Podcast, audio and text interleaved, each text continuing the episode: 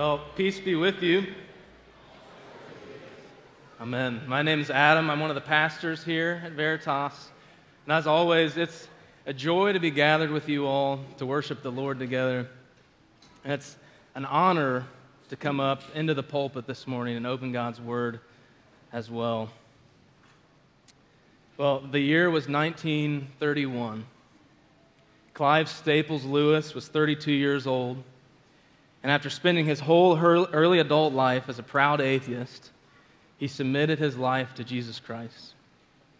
You all likely know him as C.S. Lewis, one of the most popular Christian writers of all time, with his Chronicles of Narnia series, as well as many uh, popular works on Christian apologetics.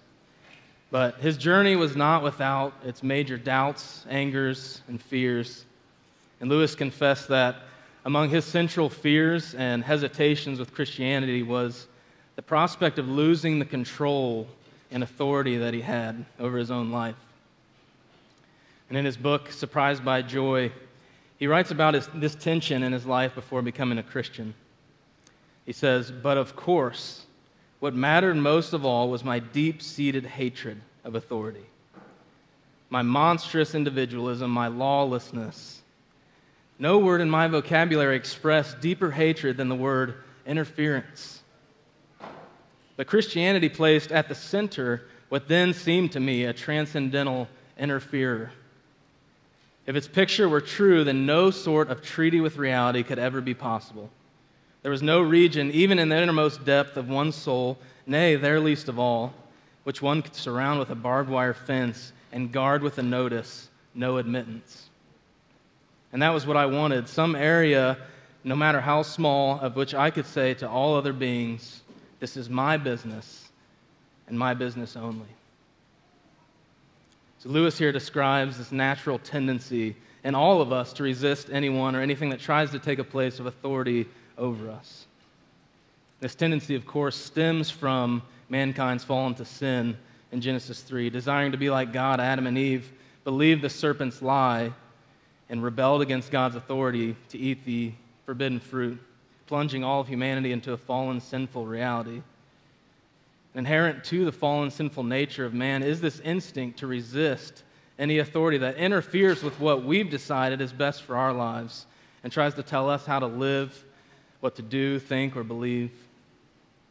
And it's not something that we need to be taught. We, you can see this starting at a very early age. Parents, when your young child is sitting at their high chair eating dinner, and they start to hold food or a spoonful of food out over the floor, and you look at them very sternly and say, Don't you drop that.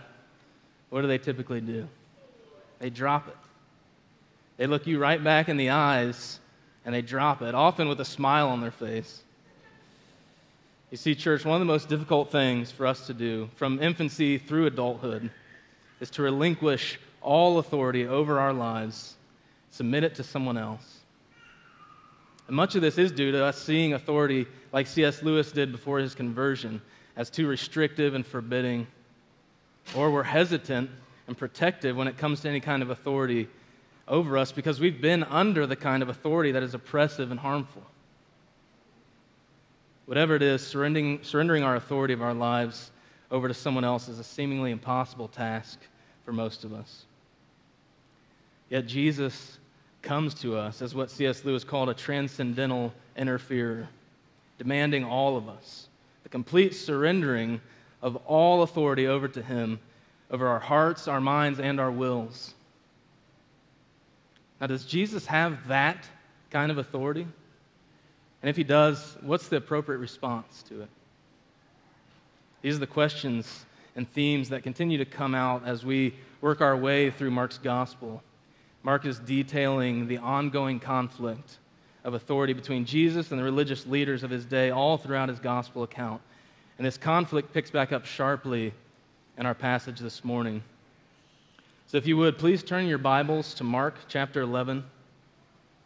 Mark chapter 11. We're going to be looking at verses 27 through 33 this morning. And when you get there, would you please stand with me as we read from God's word together? Let's hear these words with reverence and joy as the inspired, inerrant, and authoritative words of God. And they came again to Jerusalem. And as he was walking in the temple, the chief priests and the scribes and the elders came to him, and they said to him, By what authority are you doing these things? Or who gave you this authority to do them? Jesus said to them, I will ask you one question. Answer me, and I will tell you by what authority I do these things. Was the baptism of John from heaven or from man?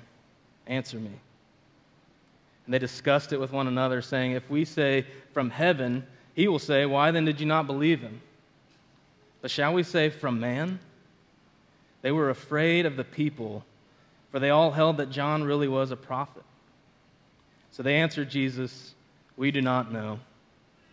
And Jesus said to them, Neither will I tell you what authority I do these things. This is the word of the Lord. Thanks be to God. Let's pray. Merciful Father, we give you thanks for your precious word to us this morning. Would you give us ears to hear and eyes to see the truth that you're teaching us in this passage? And stir in our hearts by the power and presence of your Holy Spirit to respond in joyful obedience and submission to what you're calling us. We pray all of this to you in the name of our Lord and Savior, Jesus Christ. Amen. Please be seated. Well, if you remember back with me to May, before Pastor Garrison went on his sabbatical, he started us in chapter 11 of Mark, where we see the beginning of Holy Week or Passion Week, the week leading up to Jesus' death on the cross and his resurrection. And Jesus entered into Jerusalem triumphantly on a donkey to cheers of Hosanna, save us, O Lord, fulfilling multiple prophecies about the coming Messiah. Then last Sunday, Dr. Reisner led us through the day after, where Jesus curses the fig tree, then enters back into Jerusalem. He comes into the temple courts, he drives out the money changers for making the t- temple a place of commerce, profiting off the selling of animals for sacrifice. Now, our passage this morning moves us into the next day, Tuesday of Holy Week, as Jesus makes his way back into Jerusalem and into the temple courts. And what we see is kind of a, a showdown of authority. In one corner, you have the religious leaders of Israel. In the other corner, Jesus of Nazareth. And as we work through our text this morning, we're going to see that um, the divine authority of Jesus calls recognition and glad hearted submission. And we're going to see this big idea come out as we look closely at this conflict between Jesus and the religious leaders. And we'll examine that conflict in three parts the divine authority disputed, the divine authority declared, and the divine authority declined. But first, look with me at the divine authority disputed. Mark writes in verse 27 And they came again to Jerusalem. And as he was walking in the temple, the chief priests and the scribes and the elders came to him. So Jesus and the disciples, they enter back into Jerusalem, and Jesus is doing what he is accustomed to doing preaching and teaching. In Matthew's account, he writes that the chief priests and the elders of the people came up to him as he was teaching.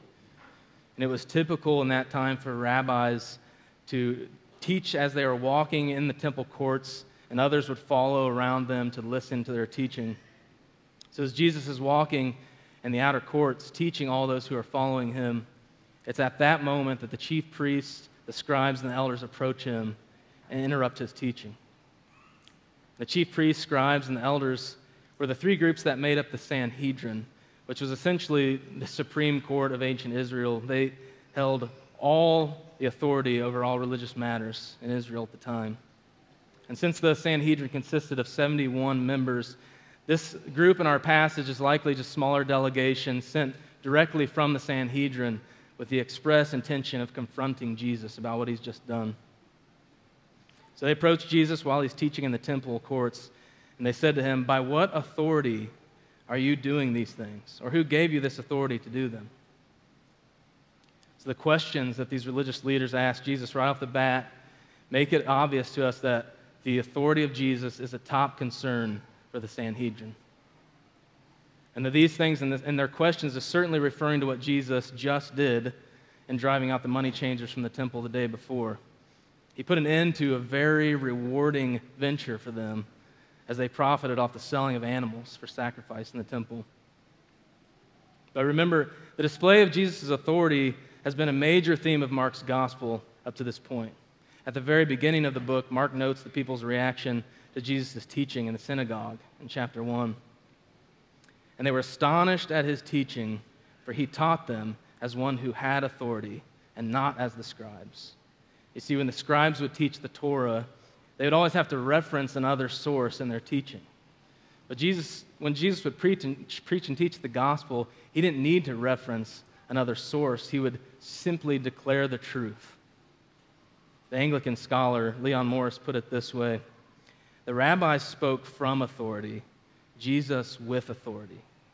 Thus says the Lord is typical of the Old Testament, but Jesus' characteristic expression is truly, truly, I say to you. The difference is significant. Jesus appealed to no other authority as he spoke to men the deep things of God.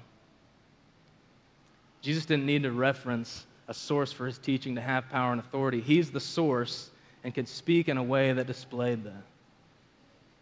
But besides his authoritative teaching all throughout Mark, Jesus, Jesus has been demonstrating his authority over the created order in amazing ways. He displays his authority by healing diseases and casting out demons in Mark 1. He not only shows his authority to heal the lame and forgive sins in Mark 2, but outright claims this authority when, before he heals the paralytic, he says, But that you may know that the Son of Man has authority on earth to forgive sins. And he displays his authority over the elements in calming the storm in Mark 4. But the response of the disciples to this event says it all. And they were filled with great fear and said to one another, Who then is this that even the wind and the sea obey him? Jesus was saying and doing things that no one has ever heard or seen. And his teaching and miracles have been making waves all over Galilee and Judea with the masses coming from all over just to hear him, be, hear him teach or be touched by him. So Jesus was becoming a viral sensation, and he was doing so without the help of YouTube or TikTok or whatever the kids are using today.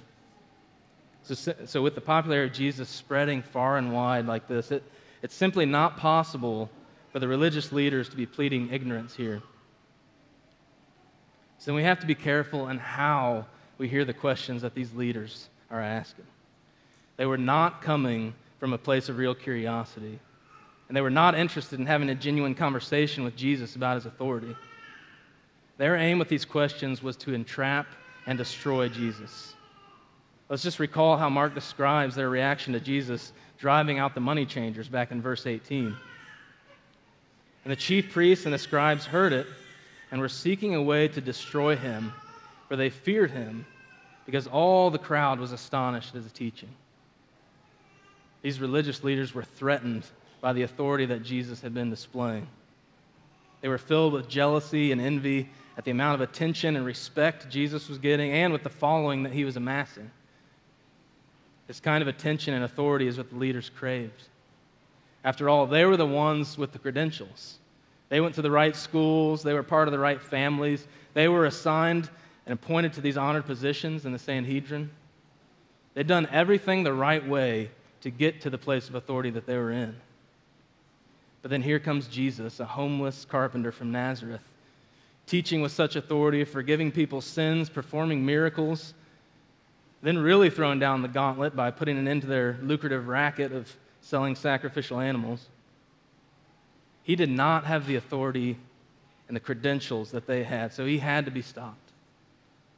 So they set out to trap him by asking what they thought were clever questions designed to draw out an answer that would condemn him. We see an example of this often in our culture today, especially when it comes to the hyper partisan politics of our country. Journalists and reporters will often ask very pointed questions to a politician that they don't like. It's designed to draw out an answer that'll make them look appalling and dangerous to the opposing media or politicians, they're looking for that one soundbite or a quote from Twitter that they can use to hurt their opponent or get them canceled. But these religious leaders, they were wanting far more than to see Jesus canceled. They wanted to see him dead and buried, and that's exactly what they thought they were going to get by asking these particular questions. See, they would have been very familiar with the Mishnah, the Jewish oral tradition of the day, which held that any false prophet and he that prophesies in the name of a strange God were to be strangled. So, in asking, by what authority are you doing these things? They're asking Jesus, what gives him the right to do them? And they knew that if Jesus answers by appealing to some false authority, they could sentence him to death. But likewise, by asking, Who gave you this authority? They're anticipating Jesus to answer in a way that claims his authority comes directly from God. After all, it's the only explanation for all the amazing things that he's been saying and doing. And as the Jewish leader Nicodemus admits in John 3, Rabbi, we know that you are a teacher come from God, for no one can do these signs that you do unless God is with him. But in spite of this, they wanted him out of the way and to stop undermining their authority. And they knew that if he claims his authority comes directly from God, they would have him on the charge of blasphemy. They could sentence him to death. So, thinking they have Jesus backed into some corner with their questions, these leaders have to be feeling pretty good about themselves at this point. That is, until Jesus responds. Look with me next at the divine authority declared. Jesus responds to the delegation's questions in verses 29 and 30. Jesus said to them, I will ask you one question. Answer me, and I will tell you by what authority I do these things. Was the baptism of John from heaven or from man? Answer me. So, just when they think they've got Jesus right where they want him, he responds in the most brilliant way. Jesus answers their questions with a counter question and turns their challenge for him back on them. And when we read Jesus' response here, it's, it's easy for us to uh, mistake what he's doing here for some sort of diversionary tactic, trying to evade their questions. But Jesus isn't acting like some politician or lawyer trying to evade a question by shining the spotlight somewhere else. He's not backed into a corner or threatened in any way by their questions. In fact, he knows exactly what they're attempting to do and is prepared for it with this response. It was a common practice in the rabbi debates of the time to answer a question by posing a counter question. And we actually see Jesus use this strategy quite a bit when he's um, responding to the hostility of the hard hearted religious leaders of his day. So it's important that we see that by responding in this way, Jesus isn't evading their questions, but in fact, he's directly answering their questions, giving them clear insight into the source of his authority. Jesus is forcing the leaders to consider the legitimacy of John the Baptist's ministry. Did the authority of John's ministry come from God or was it from the world? Jesus doesn't invoke any great rabbinic schools, the temple, the Torah. He keeps it very simple for them from heaven or from man. And of course, the answer for John the Baptist's ministry would be the same for Jesus' ministry. The reason that it would be the same answer is that the whole purpose of John's ministry was to prepare the way for the ministry of Jesus. We see this clearly stated back in the first chapter of Mark when John the Baptist is proclaiming the coming Christ. And he preached, saying, After me comes he who is mightier than I, the strap of whose sandals I am not worthy to stoop down and untie. I have baptized you with water, but he will baptize you with the Holy Spirit.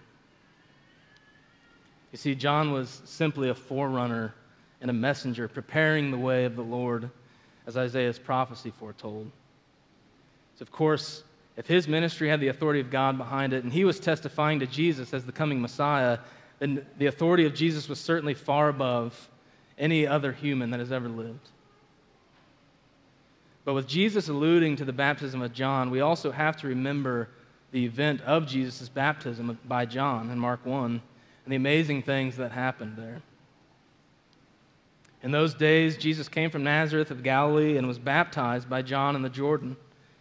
When he came up out of the water, immediately he saw the heavens being torn open and the Spirit descending on him like a dove. And a voice came from heaven You are my beloved Son. With you I am well pleased. So when Jesus asks the delegation about the baptism of John, he's pointing them straight back to the event that would directly answer their questions. an event where God the Son's ministry would begin. His ministry to seek and save the lost by being perfectly obedient to the law, going to the cross to take on the punishment for all sin, then being raised from the dead so all believe in him would be made alive. So, in pointing the leaders back to John's ministry, Jesus knew that he'd be forcing them to take a public stance on John the Baptist and, in turn, a stance on him. He was taking the trap that they tried to set for him, turning it back on them. So, if they wanted to get the answer that would lead to Jesus' condemnation, they'd have to answer his question and discredit themselves. In chess, we call this a fork, where no matter what move you make, you're going to lose a piece. And no matter which way they answered, it would be damaging to what they cared about the most themselves. And they reveal their hearts and their response in the last few verses of our passage. So look with me lastly at the divine authority declined. In verses 31 through 33, we see the final exchange of this confrontation. And they discussed it with one another, saying, If we say, From heaven, he will say, Why then did you not believe him? But shall we say, From man? They were afraid of the people, for they all held that John really was a prophet. So they answered Jesus, We do not know. And Jesus said to them, Neither will I tell you by what authority I do these things. So Jesus' counter question silences these leaders, stops them in their tracks. It puts them such in between a rock and a hard place that they have to talk it over with each other before they answer.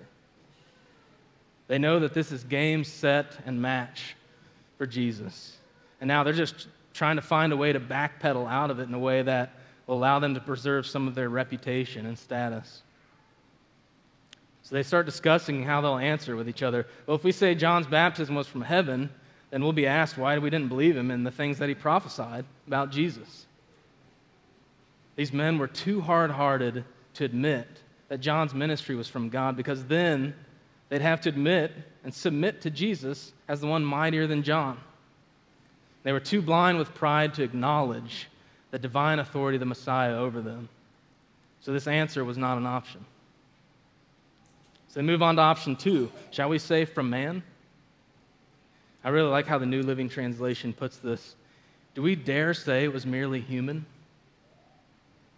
And the answer to that was absolutely not. Because it's right here in verse 32 that we get a glimpse into one of the main factors behind the leader's decision making. Besides their hard hearts towards Jesus' authority, they were afraid of the people. If they answered from heaven, they could lose the authority and credibility that they cared so much about. But if they answered from man, they could end up losing not only their credibility, but their lives.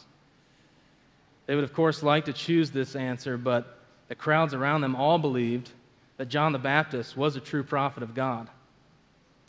So if they claim he was a fraud and his whole ministry was a hoax, Luke's gospel explains that they were afraid the people would turn violent and stone them to death. So this answer was most definitely not an option either. So, how do they end up answering? Jesus only gave them two options in this deal. So if they really want to get Jesus to respond to their questions and trap him, they'll have to choose one of those two answers, except they don't. Recognizing that they're the ones now in a trap, they opt for a cowardly third option, attempting to save face and retreat from the confrontation. In the beginning of verse 30, 33, we see their response. We don't know. And many of you may be able to relate with using this tactic when you were a kid, or maybe your kids have used this tactic on you. I remember many times when I was a kid uh, getting in trouble playing with a friend for breaking something or whatever it was at the time. Uh, when my parents would find out and ask, What happened? How did this get broken? We had to find an answer that would allow us to slip out with the least amount of punishment. If my, if my friend broke it and I blamed it on him, I'd be tattling on him and he'd get punished. If I broke it and I took the blame, I'd get punished. So we had to come up with some clever response, one that would delay our punishment as long as possible. We don't know. That's what the religious leaders are doing here with Jesus. They're scared of losing their credibility with the people. And of course, they want to preserve their own lives. so they plead ignorance. But of course, in doing so, they embarrass themselves because how could the highest religious authorities of the day not know whether John's baptism was from heaven or from man? It's because these men were like those who Jesus refers to in Mark 4 as those outside the kingdom, who see but do not perceive, and hear but do not understand. Jesus gives them one question to reveal their hearts, and they attempt to delay judgment by not answering. Therefore, they refuse to submit themselves under the authority of the Lord of the universe. So Jesus refuses to answer their questions at the end of verse 33. Neither will I tell you by what authority I do these things. And even though he doesn't answer the Sanhedrin's questions here directly in this confrontation, we have the amazing gift of having all of God's inspired word. We know that Jesus does make sharp declarations of his divine authority elsewhere in Scripture. In John 5, Jesus says to the Jews, But the testimony that I have is greater than that of John. For the works that the Father has given me to accomplish, the very works that I'm doing, bear witness about me that the Father has sent me. And the Father who sent me has himself borne witness about me. His voice you have never heard, his form you have never seen, and you do not have his word abiding in you, for you do not believe the one whom he has sent. You search the scriptures because you think that in them you have eternal life, and it is they that bear witness about me. Yet you refuse to come to me that you may have life. Likewise, in Matthew 28, as Jesus is speaking to his disciples, giving them the Great Commission, he says, All authority in heaven and on earth has been given to me. Go, therefore, and make disciples of all nations, baptizing them in the name of the Father and of the Son and of the Holy Spirit, teaching them to observe all that I have commanded you. And behold, I am with you always to the end of the age. You see, church, the question isn't whether Jesus has the authority or not. He has it, and he has all of it. No one else who's ever walked the face of the earth has had such authority. As the apostle Paul says in Ephesians 1:21, Jesus is far above all rule and authority and power and dominion and above every name that is named, not only in this age, but also in the one to come. Theologian Abraham Kuyper puts it this way There is not a square inch in the whole domain of our human existence over which Christ, who is sovereign over all, does not cry, Mine. He is God, the Son, the uncreated one. He's been sent by the Father and given authority over all things. And any in a position of authority, all powers, politicians, pastors, parents, were under him and only have authority because of him. We remember Jesus' response to Pontius Pilate when he claims the authority to free Jesus or crucify him. Jesus says to him in John 19, You would have no authority over me at all unless it had been given you from above. Therefore, he who delivered me over to you has the greater sin. So, all authority in heaven and on earth is in submission to his authority. And we can be encouraged by that because all who misuse their authority for their own gain, harming others with it, will answer to him. Every knee will bow to him in his perfect justice, and every tongue will confess that he is the King of kings and Lord of lords. So, church, the question is not whether Jesus has the authority or not. The question that Jesus is really asking, both to the religious leaders in our passage this morning and to us, is Are you willing to recognize my authority and submit yourselves to me? Maybe you're here this morning and you're not a Christian. You're struggling with this. Maybe you see Christianity as repressive and restricting, as C.S. Lewis once did, with a God that just interferes in your life. But you've heard these claims of who Jesus is this morning, and I want to encourage you to consider that rather than being one who interferes in your life, Jesus is the one who truly gives life. As Lord of all, Jesus is the one who reigns supreme over all creation. And he could have used that authority to exercise it in any way that he wanted. But instead, he uses it to die for us, to free us from bondage to sin and death, to give us life. You may be familiar with John 3:16, for God so loved the world that he gave his only son that whoever believes in him should not perish but have eternal life. But the verses immediately following are so powerful and important. For God did not send his son into the world to condemn the world, but in order that the world might be saved through him. Whoever believes in him is not condemned, but whoever does not believe is condemned already because he, because he has not believed in the name of the only Son of God. So when we were slaves to sin and Satan, Jesus left his kingdom to become a man, the suffering servant, and to carry out perfect obedience on our behalf, even obedience to the point of death on a cross. Then three days later, he rose from the dead, displaying his ultimate authority over sin, Satan, and death.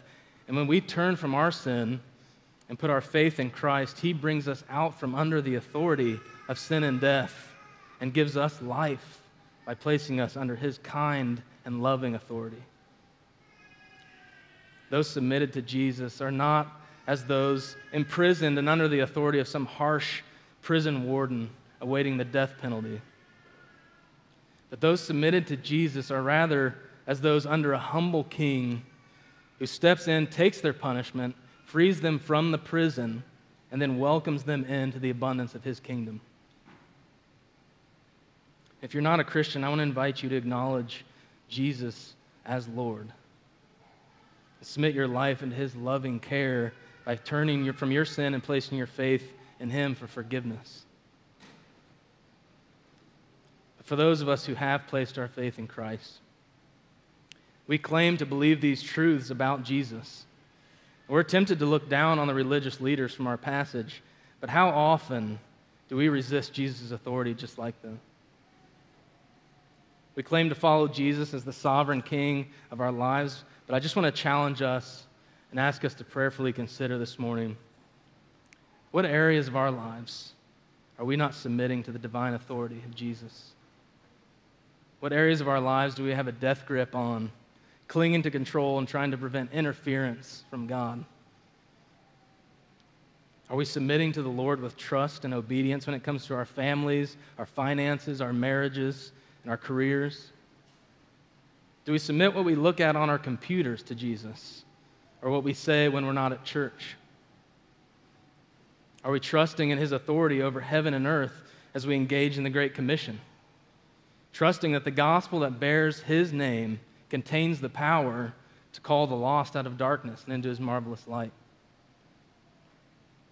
Are we genuinely trusting and resting in the authority of Jesus to forgive all our sin?